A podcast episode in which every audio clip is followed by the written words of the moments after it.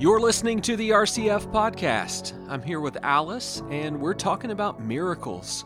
Do miracles happen today? Does God still do miracles? If we answer those questions based on what we think, then there's going to be all kinds of answers because people are going to have differing views of what a miracle is. So, what we want to do on this episode is to look to the scriptures to see what is a miracle? And then I think we'll be better prepared to understand whether or not miracles happen today. We're going to look to the scriptures first and foremost. But when we just look to the dictionary definition that defines miracles, they describe it as an event that is not explicable by natural or scientific laws and is therefore considered to be the work of a divine agency, the work of God. That's how they define it, and I think that's a pretty good definition. But what are some characteristics that we see of miracles in the scripture? Well, when we look to define what miracles are, sometimes it can be helpful to point out what they're not. So, first of all, they're not commonplace. It's not a baby being born, which happens every day. Because we hear that all the time. Here's our little miracle. Well, not necessarily. This is the way every single one of us comes into this world. And the only times it was a miracle in the Bible was with Sarah, who was in her 90s, and with Mary, who was a virgin, and there may be one or two others, like Elizabeth, who was in her old age. So you have a few of those in the Bible where the birth of a baby is actually a miracle, but the vast majority of babies being born is not a miracle. So miracles aren't commonplace, they aren't something that just happens every day. It's also not the doctor giving you medicine or chemotherapy and you recover from an illness or your cancer goes into remission. That's not a miracle. Those are natural means by which God uses those to heal us sometimes, but it can be explained by natural laws. Yeah, and even in that, we're not saying that God was not involved. Correct. In God's sovereignty and His working, He provided you with a doctor, with medicine, with all of those things that line up so that you can be restored to health. Absolutely. We're just saying that it wouldn't classify as a miracle.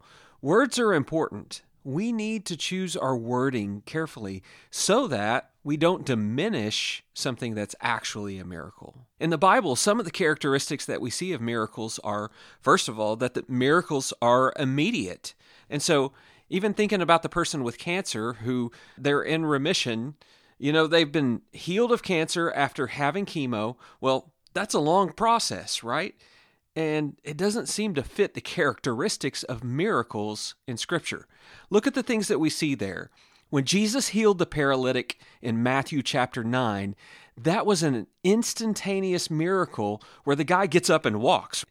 When Jesus turned water into wine in John chapter 2, that was an instantaneous event. It wasn't like Jesus touched the water and then a year later it became wine. No, it was instantaneous. So we want to notice that as you go through the Bible, but specifically the New Testament, the workings of Jesus, the workings of the apostles, what do you see? You see these miracles happening instantaneously. Right. I think of when Jesus healed Peter's mother in law. Mark 1 says, Now Simon's mother in law lay ill with a fever, and immediately they told him about her. And he came and took her by the hand and lifted her up, and the fever left her, and she began to serve them. So this wasn't that she just started feeling a little better. No, she immediately got up and served. I think also of Luke chapter 8 when Jesus raised a girl from the dead, and she didn't just regain a pulse, she immediately got up out of bed. So you see these miracles being immediate. Also, in these examples, we see that they're complete. Again, it wasn't, oh, they're feeling better, or they're alive but maybe in a coma, that type of thing. No, it's complete. They are 100% at that point. They're not just starting to get better. Right, exactly. So, all of those miracles that we just mentioned would be examples of that completeness. Even in terms of something like Mark 5, the demon possessed man. When Jesus healed him, he didn't just take most of the demons out, he took out the entire legion of demons. With this man, it was instantaneous. One minute he was going crazy, the next minute they saw him just sitting there. Sane and in his right mind. Right. That's what the scriptures say. That's important that it's complete. Jesus completely healed this man. We also see that miracles are obvious. I think of when Jesus raised Lazarus from the dead in John chapter 11, and in the very next chapter, the Pharisees were so upset that they were plotting to kill Lazarus. Yeah. Because no one could deny what had happened. It was obvious to everyone. Yeah, and all of these miracles were things that people could see. They were visible. And this is so important for us because it wasn't like many of the supposed miracles that you hear about today, where somebody says, I had a little pain in my elbow that's been bothering me, and you know what? I got healed of that. Well, it's not necessarily verifiable. I'm glad your pain is gone, but I don't think we can classify your experience as a miracle. A lot of the so called miracles that happen today, especially from faith healers and such, it's not obvious what happened. They tend to be on the subjective side. But these events that we see in Scripture, take for instance, again, the demon possessed man in Mark chapter 5. People knew that for years this guy was demon possessed. He was crazy. He was walking among the tombs. And people were more scared when he was healed because they were scared of Jesus' power. They didn't understand Jesus' power, but when they saw that man sitting in his right mind, fully clothed, that terrified them more than him being demon possessed. And then Jesus sent the demons into the pigs. Why did he do that? Well, that gave another visible, obvious sign that a miracle had taken place. So, if it wasn't enough for the people to see the man in his right mind, Jesus gave them an additional sign by sending those demons into pigs. Right. So, we know that the miracles in the Bible are immediate, they're complete, and they're obvious. We would say, along with that, that they're verifiable. So, you think of all these passages that we've referenced already, these miracles were verified. There were eyewitnesses to them. So again, it's not that subjective.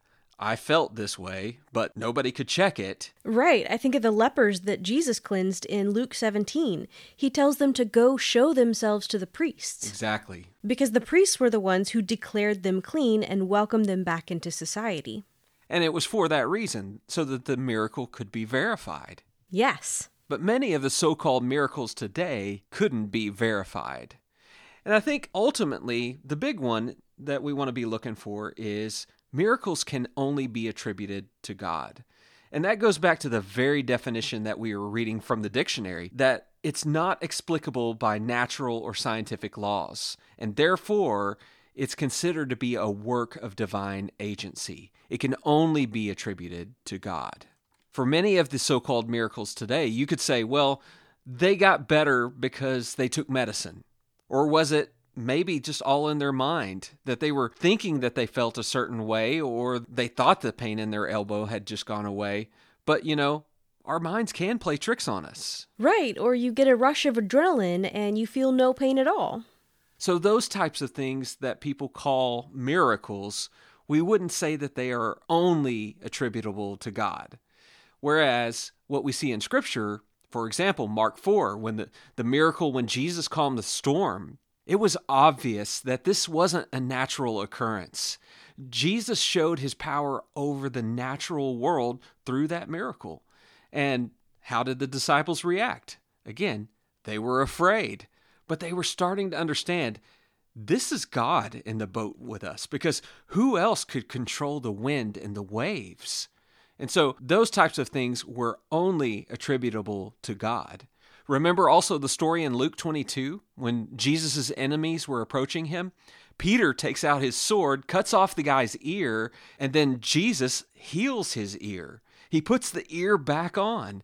Nobody was looking at that saying, well, it could be explained by something else. There's a natural explanation for this. No, that could only be attributed to Jesus. So, those examples are incredibly important to us. But let's not also forget the big one, which is the resurrection of Jesus. It happened suddenly, it was verified, and it was complete. And God gets the glory. It doesn't get more miraculous than that. We've talked a lot so far about characteristics of miracles, but another important aspect of miracles is their purpose. Miracles in the New Testament authenticated the message. I think that previous example from Luke 22 about the guy's ear shows us Jesus' compassion for his enemies, which ultimately points us to the gospel, because as sinners, we're all enemies of God. And yet, in his compassion, he has made a way for us to be restored to him through the blood of Christ. And so, this miracle wasn't just Jesus caring for that person, but it pointed to the gospel message. Yeah, the miracles that Jesus did were directly tied to the message that he was teaching. This is something that people often miss. The miracles of Jesus were not random acts of kindness. The miracles of Jesus were not just for a person's comfort. Jesus was actually teaching in those moments. Look at the miracles in the New Testament and notice the connection to the teachings of Jesus. For instance, Mark chapter 6 and Mark chapter 8. In those chapters, we see the feeding of the 5,000 people and then the feeding of the 4,000 people. In those instances, what was Jesus teaching? Well, in Mark 6, he had just sent out his disciples to minister, and he told them not to take anything for their journey which was because he wanted them to depend on God. Well, here they are shortly thereafter, back together with Jesus, but they were out there in this desolate place. The disciples and 5,000 other people needed food. So Jesus does this miracle showing them he's all that they need. He's teaching them he is the bread of life. He is the one who satisfies. And even the fact that the difference between the 5,000 in Mark chapter 6 and the 4,000 in chapter 8, many people have noted that the latter was in Gentile territory. So again, Jesus performed this miracle showing that he came not just for the Jews, but also for the Gentiles. The miracle authenticated that message. And those two events fit the characteristics that we've noted in that they were instantaneous. Thousands of people fed right there on the spot. The miracles were complete, every person was fed, and they were completely satisfied when they ate. There was actually food left over. And those miracles were obvious to everybody. They could see what had happened. There was no massive amount of food laying around somewhere that would have fed this many people. And so they see what happened. The miracles were verifiable. You had 5,000 and 4,000 witnesses, right? At least. Yeah, and those miracles could only be attributed to God. So God gets the glory. But Jesus was teaching a lesson there as he did all of that. So the miracle authenticated that message that he was trying to teach the people and to the disciples that he alone is the one who satisfies.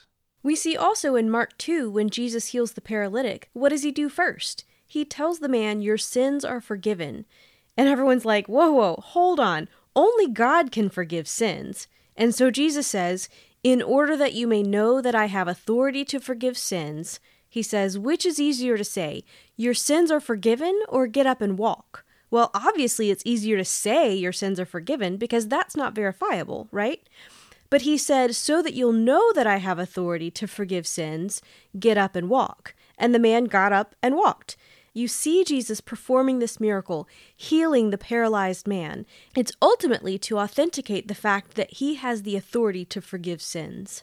Similarly, in Matthew 9, where that story is told again, we actually get several additional miracles there. But all of those emphasize Jesus interacting with and healing unclean people. The leper, for instance. What was Jesus doing when he touched the leper? He's showing that the leprosy wasn't going to make him unclean. Jesus doesn't get unclean by touching people, but he came to make us clean. The same is true of the girl who died in that same chapter, since dead bodies would have been considered unclean. And even the woman with the discharge of blood when she reached out and touched the hem of Jesus' garment, she was healed. All of these point to the fact that Jesus didn't get infected by our sin by coming into this world. Instead, he came and brought the solution. That's what he's teaching. These miracles in Matthew 9 all show that this message is true. We even see in Luke 5 where Jesus tells the disciples to throw their nets over on the other side of the boat. They're like, hey, we've been fishing all night. We're the expert fishermen. This is our job. But when they obey Jesus, they end up pulling in more fish than their boat can even hold. Did Jesus do this miracle just to do a cool magic trick with fish? Of course not. we see that Jesus goes on to tell them, From now on, I'm going to make you fishers of men. And so the phrase, I will make you, is key here because he's the one that made them catch all the fish physically. And so it wasn't that they tried some new technique to catch more fish. No, it was Jesus who caused them to physically catch fish, and then he's going to cause them to catch men spiritually. They have to do the work of fishing, they have to cast the net, but it's Jesus who brings people to salvation. So, yeah, even that miracle was actually teaching a lesson. Absolutely. So, when we look at all of these, and we could continue, we could go through all the miracles throughout Scripture, it would take us too long to do. But when we look at them and we compare that to today, looking at the characteristics that we've seen in Scripture, that they are immediate, they're complete, they're obvious or visible, that they're verifiable, and that they can only be attributed to God. He gets the glory, and they authenticate the message. We could even go further and show how they authenticated the messenger as well, showing this is who Jesus is, and this is who the apostles are, that they are one of his. But we don't have time to discuss all of that. But looking at those characteristics that we just listed, do we see these types of things happening today? Do we see anything like the feeding of the 5,000 today? Do we see people getting raised from the dead like Lazarus today? Do we see people walking on water or turning water into wine? We need to be honest and not try to make things fit into a category of a miracle just because we think we need to see a miracle. But we also need to recognize that while God may not be doing those exact miracles today, it doesn't mean that He isn't doing any miracles. We just need to be sure that when we call something a miracle, that it fits the definition. I think a lot of what people call miracles today, those events don't point people to the gospel. And so that's a problem. If a miracle is not pointing someone to God, to Christ as our Savior, that's not a miracle from God what is it saying and who is it glorifying? I mean, you hear a lot about these faith healers and things like that today. Yeah, while those guys may be saying that they're doing it for God, they're really pointing to themselves, that they're the ones making this miracle happen. They want you to look to them and even give money. And how many of their claims end up being fraudulent? I think also of instances where some people have supposedly seen a statue of Mary crying, or maybe they found Jesus in their toast, you know? And they'll say, This is a miracle. But that doesn't at all match up with anything that we see in Scripture. So we really need to test those things. But what's it pointing to? What would be the point of a statue crying? How would that point us to the gospel? If you look at all of these things in light of the examples in Scripture, they don't seem to fit at all as a miracle of God. We need to test those things. We don't need to just hear something that we can't explain and say, that's a miracle. We need to test it and ask, could there be another reason for this? I mean, it may be that the people are just con artists. Right. There are plenty of false teachers and false prophets out there. There are plenty of people that are trying to make a buck off of gullible people or even people that are hurting. So we need to test it. Does it fit the biblical standard of what a miracle is? And there's a lot of people that are superstitious. And so they're spiritual in the sense that they find significance in things. So, something like an inanimate object appearing to look like what we think Jesus might look like, that gets them stirred up. Again, we want to be clear that we're not saying that God is not at work, even if we don't see miracles. I don't want people to examine so called miracles today and conclude that God isn't working and you just get discouraged.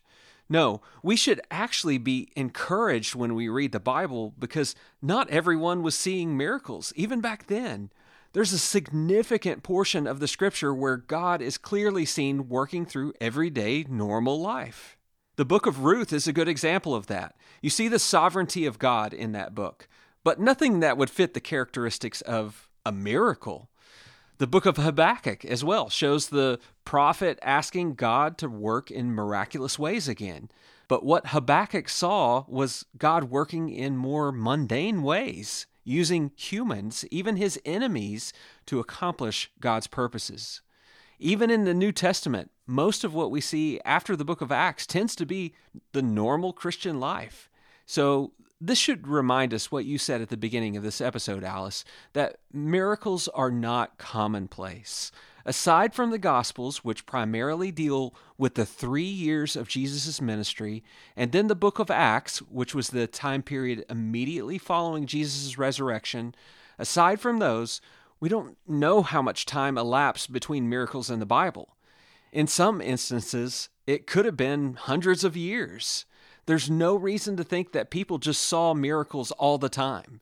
They weren't and aren't commonplace. But that doesn't mean that God is absent. It simply means that God expects his people to trust him without seeing anything spectacular. We've got to trust what God has already said and done. And ultimately, we need to make sure that we're very careful about thinking that physical miracles are somehow greater or more important than the supernatural work of God to transform spiritually dead people into people made alive in Christ. Mm-hmm. So, people who are dead in their trespasses and sin and God made us alive together in Him. That is the greatest miracle, and that is far superior even than any physical healing that we may experience, including a miraculous healing. Because that's temporary. Exactly. I mean, Lazarus was raised from the dead, but then the poor guy had to die again. Right. So, any physical miracle that we may experience is only temporary, and yet our salvation is eternal. And that's the greatest miracle that any of us can experience. And that's absolutely a miracle because a dead person cannot make themselves alive. That is a supernatural work of God. Salvation happens in an instant because no one is partially saved. And we should see that in each other's lives, right? If someone is regenerated, they're a new creation in Christ. And that change should be obvious. Their life should display that.